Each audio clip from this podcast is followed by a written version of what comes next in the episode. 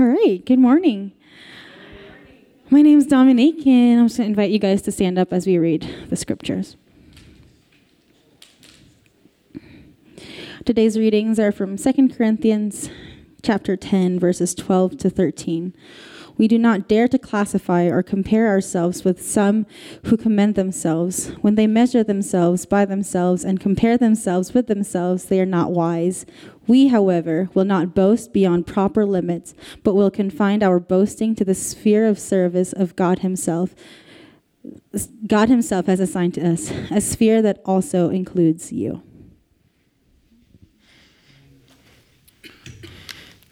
Amen. Amen. All right, you can be seated. Thank you. All right, well, hello again, everybody. Uh, super happy to be back here at New Life Manitou. I think we got one uh, additional chance to be here on a Sunday morning between last time speaking and being here this morning. So, uh, love being here. Good. Again, as always, thank you, Joe and Erica. Thank you for what you guys are doing. Love you guys a ton. Um, let me see. Uh, last month, uh, we, we in our own world are uh, ramping up for school to start, as Joe said, with the school that we lead. And so um, every year, right before we actually begin, we try to do these little staff retreats, which, if you're in a church world, you know that that's kind of a nice way to say training. Uh, but if you call it a retreat, it feels a little more motivational. So uh, we had a staff retreat and did a bunch of training. Tried to have a little bit of fun at the end, so we headed out to Lake Dillon outside of Frisco and rented a boat. Right? Yay! Everybody gets on a boat. So, so we got out there and uh, and got all the staff out on this boat and tooled around the lake. Kind of a partially cloudy day. Um, which is that very elusive, uh, oh, I'm safe, the sun won't get me today sort of a thing because it's cloudy. So uh, later on that night, we got off the boat and we're heading back to town. Everybody's kind of just really quiet kind of like sickly looking and starting to feel a little funny. And we get home and everybody has these really bad sunburns. Like everybody's just toast. And uh, so for the next couple days, everybody's kind of like, "Are you are you tired or really surprised?" Because like you have that perfect little raccoon thing right here. Where it's like, did you forget your make? No, I don't. I don't wear make. I just, I just, it's a really bad sunburn. Um, so, anyways, we had a, we had a really good time. Made it through without getting too fried um, and, uh, and are excited to, to step off into the fall. So, uh, anyways, as Joe said, I think this is a really cool time of year um, to kind of pick our heads up and to go, okay, Father, what do you have in front of me? It's true, uh, you know, there, there's some, some places that we follow the calendar uh, in terms of the January through December, but really when the year gets going, this is kind of the season where you step back into thing, everything new is launched, and it's kind of a time to pick our heads back up, to reassess, uh, to find true north, and to dial into where we're going. So this morning, uh, we're actually going to be wrapping up the, the last part of the Grow. Do you want to come help me, sweetheart? uh, we're going to be wrapping up the last part of the Grow series. And I want to kind of zoom all the way out and kind of think about Grow uh, through the whole process and then kind of culminate this morning. And I was, as I was preparing and, and thinking through this, um, the passage from, uh, see, Genesis 12, when God calls Abram and he goes, Listen, I want you to leave what's familiar and what you've known, and I want you to go to this place that uh, I've set apart. It's a geographic location, and I have a promise. I have an inheritance for you there. And he goes, there, There's something there for you, so you got to leave, and you're going to be replanted in another location. I'm going to take you somewhere that has a significant value where I want you to actually go and to bear fruit. And you see this kind of archetype all throughout Scripture. You watch it with Abram, you see it uh, with Moses, you can see it in the life of Joseph. Uh, he's actually, according to Psalms, sent into Egypt. And you can see it in David. You can go character after character after character through Scripture, and this pattern is we kind of called go to a place that I'm going to give you. And in Christianity, it's one of those big themes that we kind of kind of hang our hat on. It's one of the foundations that we point to. It's this sense of like God has called me, God has planted me, and it's something that we kind of tether our hope to. It's something that we kind of tie our Christianity to, and it's this confidence that God has a unique and special plan and destiny for my life, and He's got a, a, place, an inheritance where He's actually guided me to to plant and to grow and to bear fruit. So, some of you this morning, uh, you know, you, you, starting a number of months ago, year ago, I was just talking with Sarah this morning about the same process in their family moving here to Colorado Springs. And some of you guys that were a part of New Life North, same process. There's somewhere in there, there's, there's this journey of like, I believe God is calling us to go to a specific location to bear fruit. So you left a perfectly good church on one end of town, came to the other end of town, and are beginning to plant and to grow. And there's this sense of like, God's put something in me, in us, to go to a new place and to grow and to bear fruit.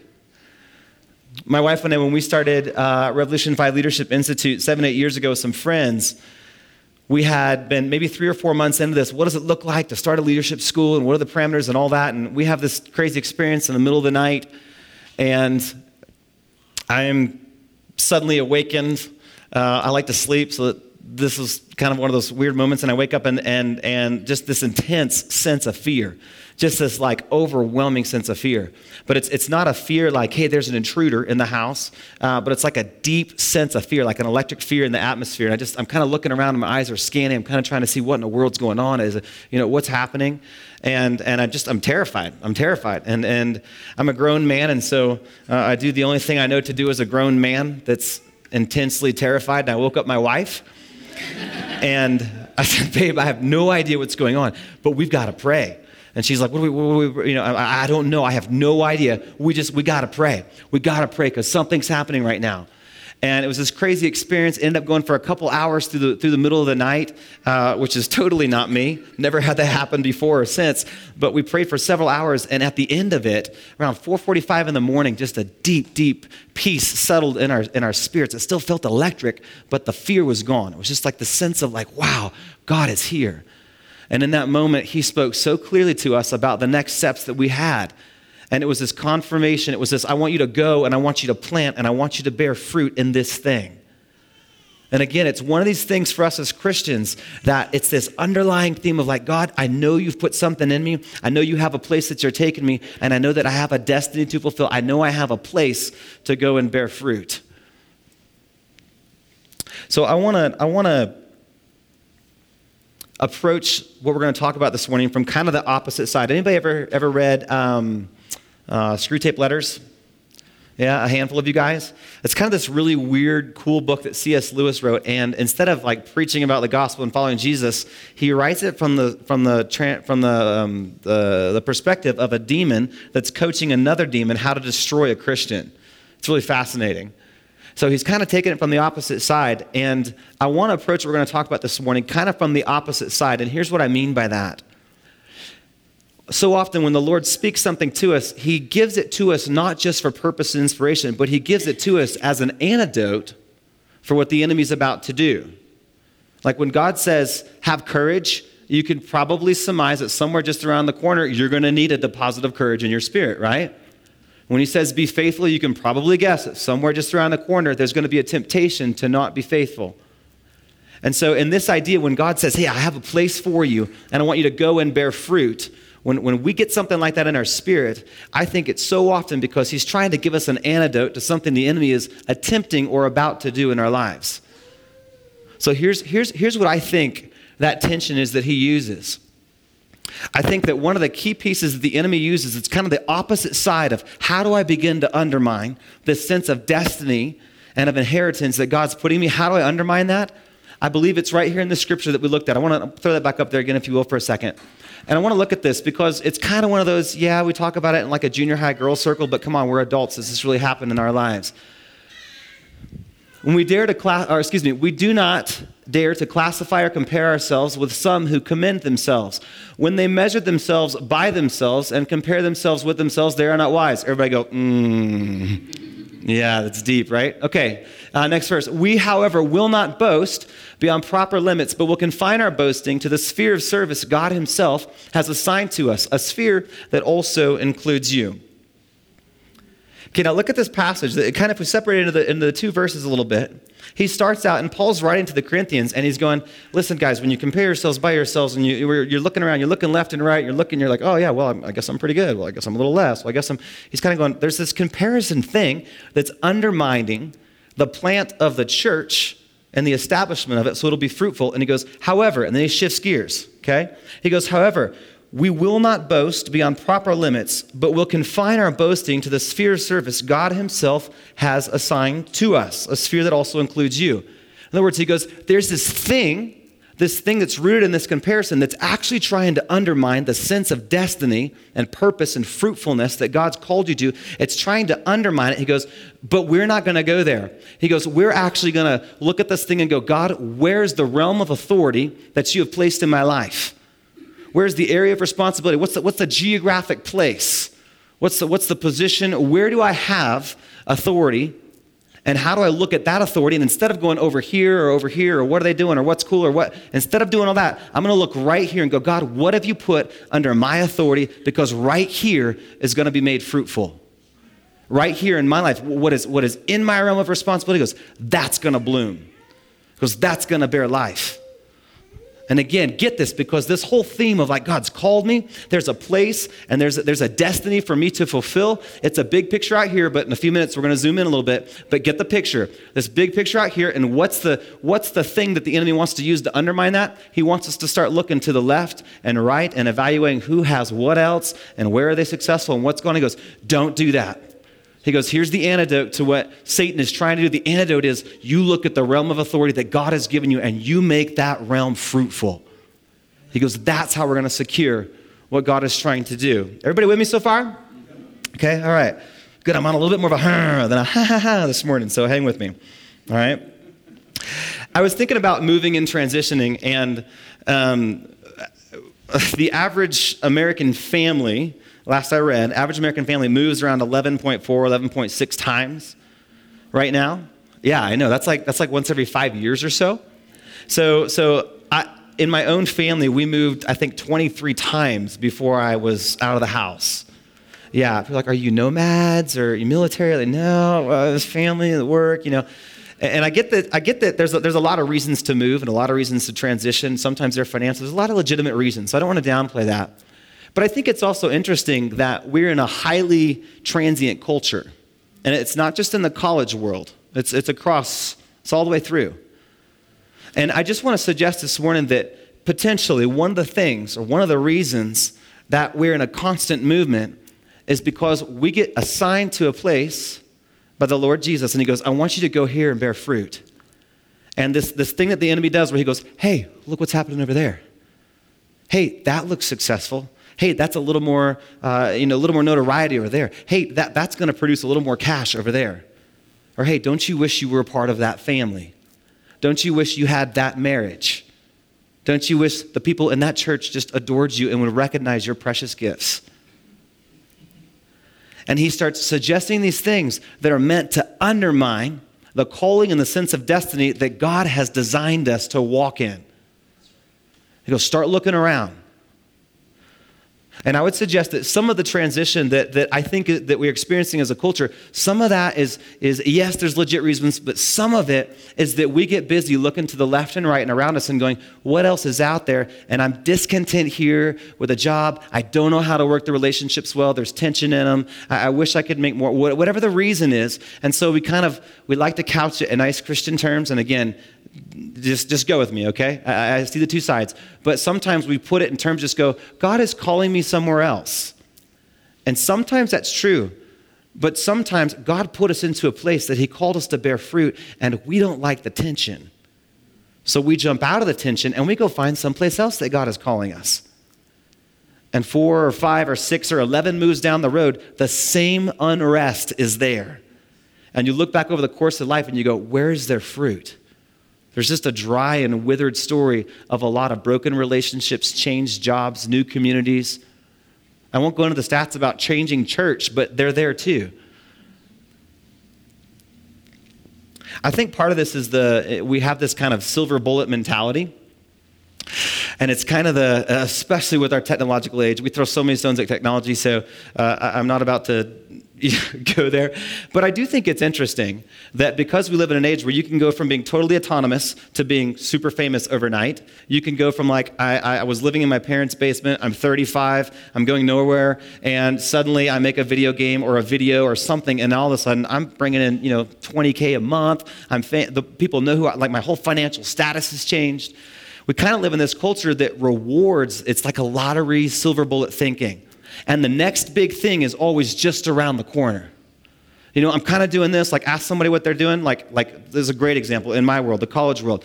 You ask somebody what they're doing, and if they're going to like a prestigious school or they're about to get paid some serious cash or whatever it is, it's like, dude, yeah, totally, man. I'm going to work for the P&L of the something something and the S&P 500, and I'm, I'm, I'm going to Yale, and it's awesome. But sometimes there's this other answer. It's like, yeah, I'm going to Collin County Community College, but next year I'm going to be uh, at Yale. Is kind of you know or yeah, I'm, I'm, I'm, working at Subway. But I mean, after that, I, I plan to be working for a Fortune 50 company. It's just, you know, it's kind of, and, and there's this thing, it's like, this is not enough.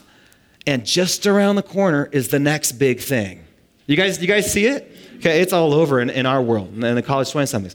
And it, it's just around the corner, and it's the same ploy that the enemy uses. And he goes, just, just look over there. Just forget what's right here and just look over there. Why? Because I know that if you do, you'll never grow roots. You'll never bear fruit. It takes time to bear fruit. It takes time to grow roots. It takes tension in relationships and context. And you don't get it. One of our pastors used to say, it takes about four to five years before you actually begin to know somebody. It takes that long in our society to go through some highs and lows and walk through those. And, and boy, we don't like that. Let's move before we have to get to that place of tension. We watch that pattern happen over and over and over again, and it's constant. It's just around the corner. I'm going to succeed. Just around the corner is the next big thing.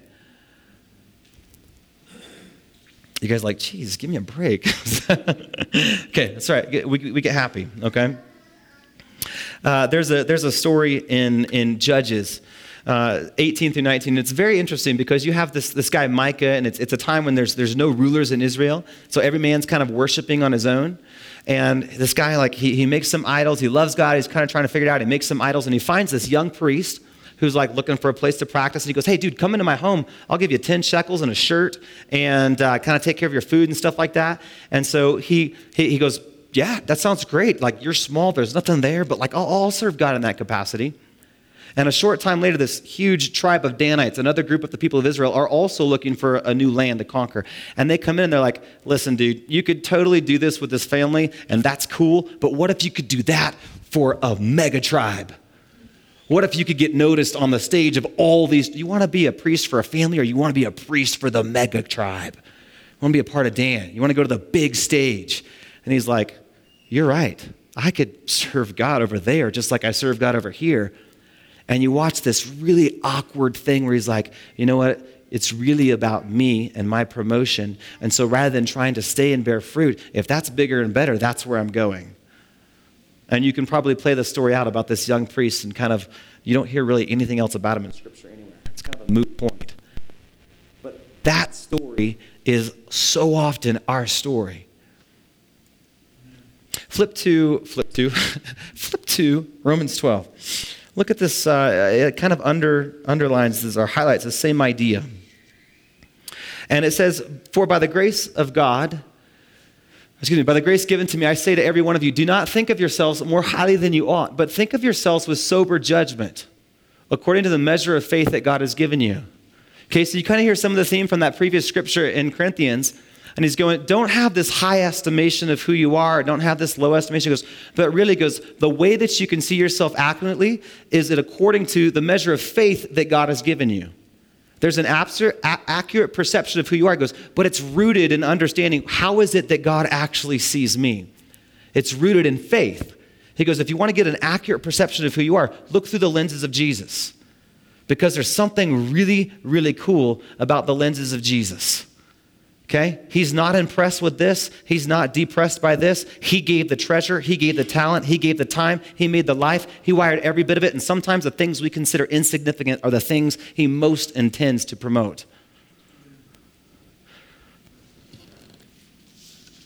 Sometimes comparison reveals in us whether or not what we're doing is really about his glory or about our gain. Y'all know what I'm saying? Sometimes when you, when you feel that temptation, all of a sudden it comes out, well, if I could, or this would increase my life in some way, I'll move that way. But it's not always for His glory. And I think comparison is a two edged sword. When, when you look at somebody and you go, wow,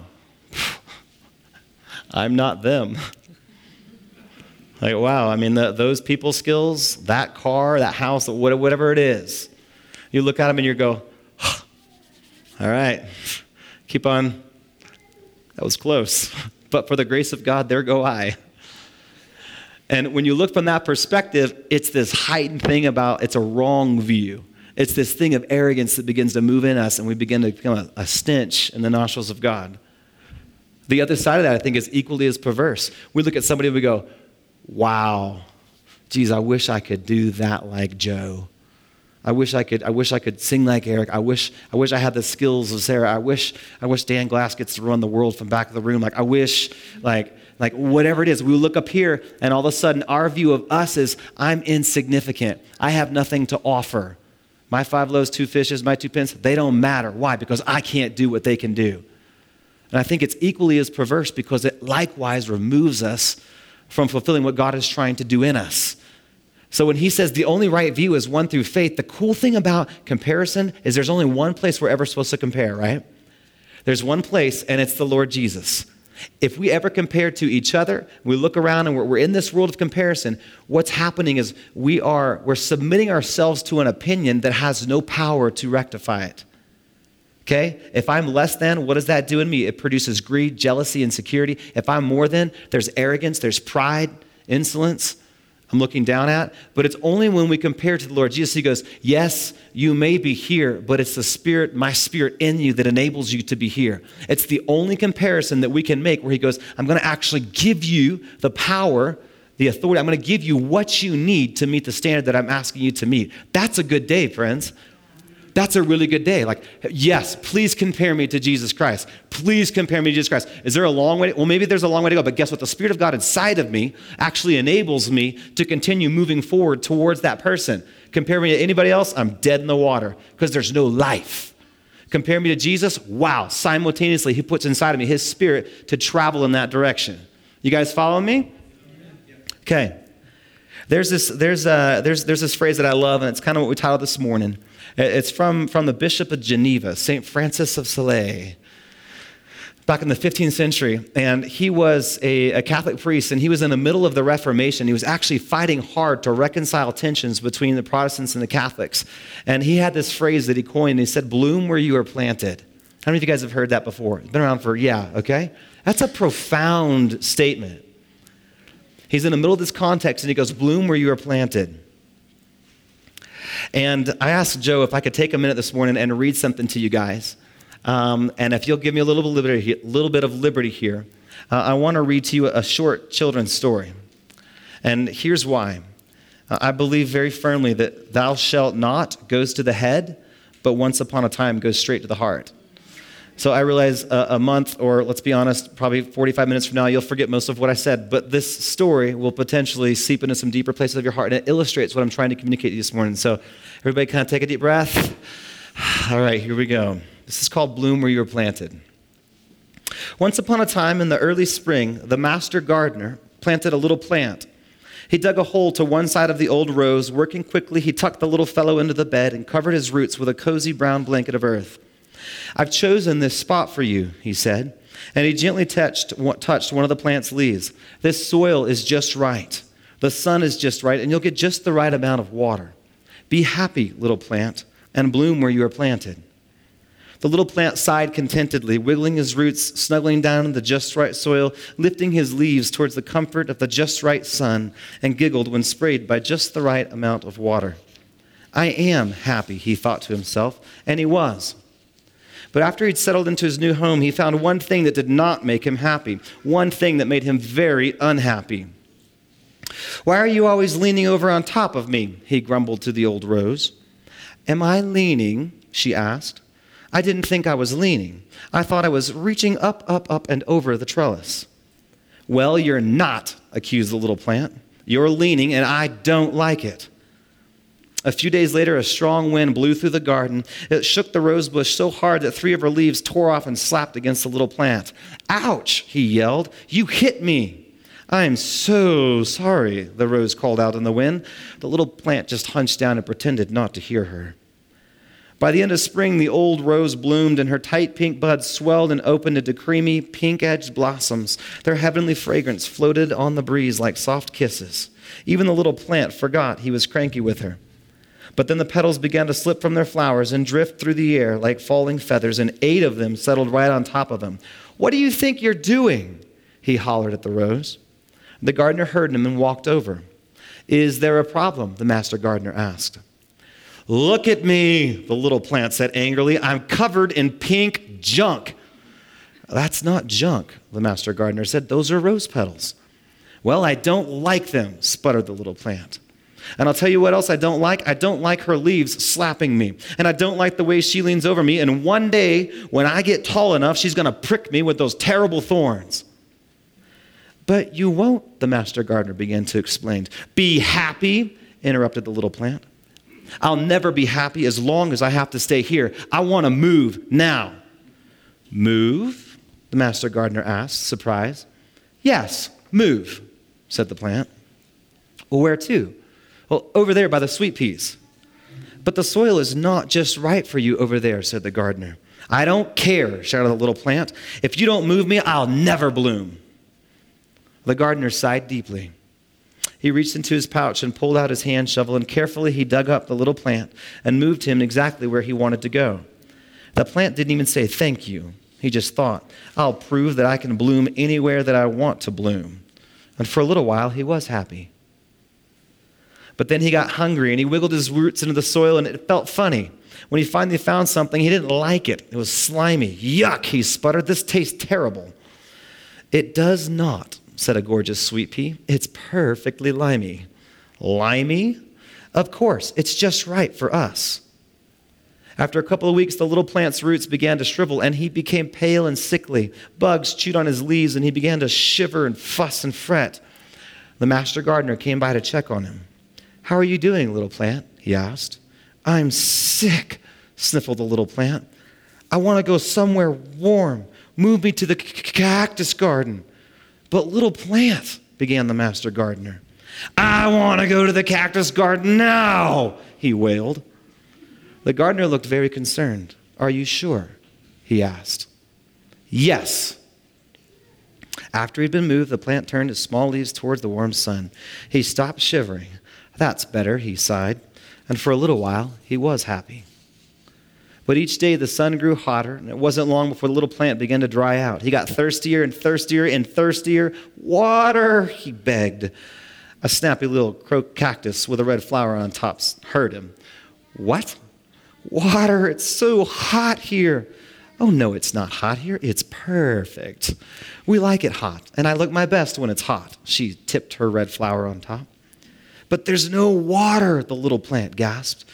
There's plenty of water. Where? Inside our leaves, she told him. The gardener always knows just how much we need. If we got any more, we'd turn yellow and flop over. But I'm thirsty, the little, pout, little plant pouted. He began to cry, but he was so dry he had no tears. Just a little whine was the best he could do. After a long time, he felt a cool shadow fall over him. He looked up and saw the master gardener. What's wrong, little plant? I'm so hot and dry, the plant said. Move me to the lily pond, please. The gardener didn't say a thing. He simply lifted the plant from the hot sand and carried it over to the lily pond. He squished the dried out roots into the icky mud, and only the very tips of the tops of the plant's leaves showed above the cool water. For two whole days he drank deeply. His roots and stems swelled, and his leaves plumped back up. For a little while, he was happy. But when he tried to stop drinking, he couldn't. Hey, he called out to the lilies, this water, there's too much water in this pond. We need to get the gardener to get some of this water out of here. Oh, no, we don't, said a nearby lily as she floated on top of her pad. This pond is perfect for us. What are you doing here, anyways? You don't belong in the pond.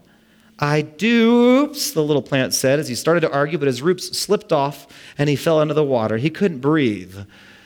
Slowly, slowly, slowly, some of his leaves floated back to the surface.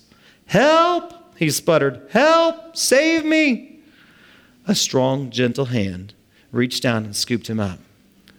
Little plant, the master gardener said kindly, where do you want to go now? Great big tears fell from the plant's leaves. Put me, he said, wherever you want me to grow. The master gardener carried the soggy little plant around the lily pond, past the cactus garden, through the tulip bed, and back to the very spot where he had first put him. He tucked him into the dark soil. Be happy, little plant, and bloom where you're planted. The plant sank against the earth and fell fast asleep. And when the sun awoke him the next morning, he breathed deeply of the sweet rose fragrance. You smell really good, he said. Well, thank you, said the old rose, trying very hard not to lean. Uh, you don't have to pull away, the plant said. Your petals are soft. I, I even kind of like the way they feel. The old rose relaxed. Are you sure? she asked. Uh huh, he said. He wiggled his roots into the rich black soil. He lifted his leaves to the just right, comforting sun. He giggled when sprayed by just the right amount of water. Each day he grew healthier and healthier, and soon he noticed buds swelling on the end of his stems. One day, 17 of them burst open into bright yellow mum blossoms. Hey, look, he hollered, I am blooming. And you know, he never did get big enough to be pricked by the old rose's thorns. Anybody see yourself in there? You probably don't have to raise your hands. You're like, no, of course not. Boy, if I if I roll out my story over and over and over again, I don't like something because I'm looking left and right. And Solomon says this in Ecclesiastes. He's like, listen, everything that we do is really motivated by this envy of our neighbor. He's like, it's meaningless. I'll tell you one more story and then we'll close. In Vietnam, there was a group of POWs that were taken. And these men were obviously in a, in a horrific condition, and they had been kept for quite a number of months that actually turned into years. And eventually, more than half the guys died, and half made it out in a rescue years later. And they started asking these guys, like, listen, a whole bunch of you guys went in there. Everybody experienced the exact same conditions. Are there any patterns that you saw between those that actually survived and those that died in the middle of it? And right away they said, oh, yes. And like, well, what was the difference? They said the group that died was persistently hanging on to the hope that they would be rescued. Now, to me, that sounds counterintuitive. He said, but the group that lived reached a place where they reconciled this is my new reality. I'm going to embrace all of it and I'm going to live to the best of my ability, no matter how bad these conditions are. I'm going to make the very best of the reality that is my place. Friends, I think that sometimes it's not just a matter of getting jealous and looking around by comparison. I think that sometimes God actually takes his servants and goes, I want to launch you into a dark and tenuous place, and I want you to bloom and grow there because there is no light. I'm going to set you into a context that normally you would chafe at at the first thought, but I want you to grow your roots. I want you to be content, and I want you to bear fruit. I want you to bloom where you're planted. And if I can, as we close, I want to zoom all the way in and simply highlight this to you. The heroes that we love most from history are people that had the capacity to actually get out of the crisis and the tension, and instead they go back into the middle of it. They root themselves and they bear fruit, oftentimes all the way to their death.